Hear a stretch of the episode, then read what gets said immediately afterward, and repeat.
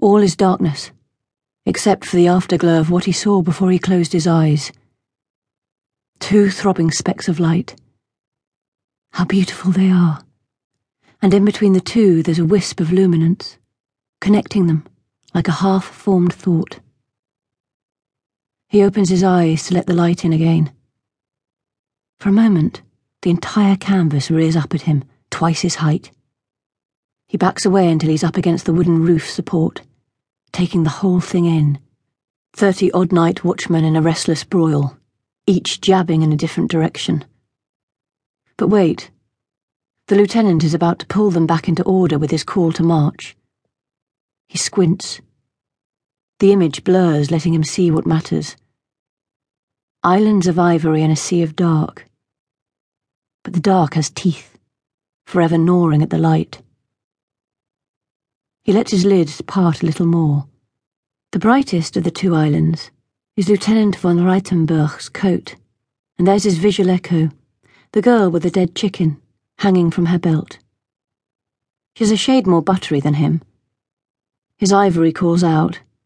Her light form answers, so satisfying to the eye, which loves a repetition. A tension is growing between them, taut as a string, waiting to be plucked. The corners of his mouth rise into a smile. The sound of a cough. A reminder. He dismisses it from his mind. The canvas is waiting. He opens his eyes fully, struck by the carmine dress of the musketeer.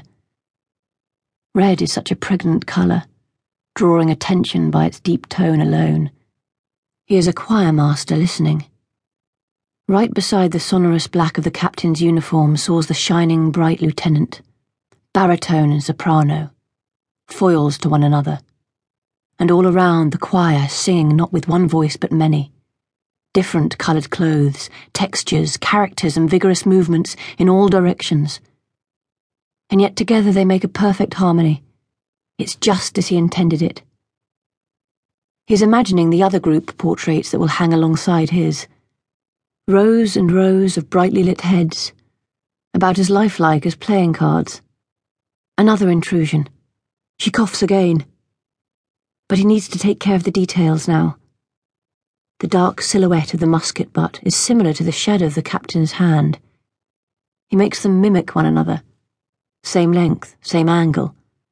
Adds a thumb like hook to the butt. Now they chime together, resonant. He scours the picture for more. The carmine of the musketeer and the sash of the captain, both the same red the lieutenant's partisan and the captain's outstretched hand perfectly parallel. Now the picture hums and whispers like a colony of bees, alive. More coughing. He listens harder to the bee choir. He won't be distracted. Looks for more enhancements. The coughing stops. He waits, brush in hand, unable to look at the painting any more, straining to hear. Samuel, his assistant a most promising pupil seems oblivious to the pause, busy preparing lead white on the grinding stone. The boy is all limbs and yet so full of intent, so serious. At fifteen, just as he was.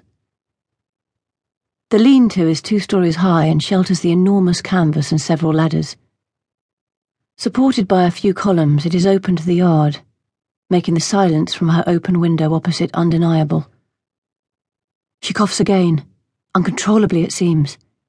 The boy looks up at him, his eyes urging him to go to her. So he puts down his palette and brushes, strides across the yard, into the corridor, through the entrance hall where he notices one of his paintings. He's walked past it a hundred times, but now he's caught by it, forgetting where he meant to go.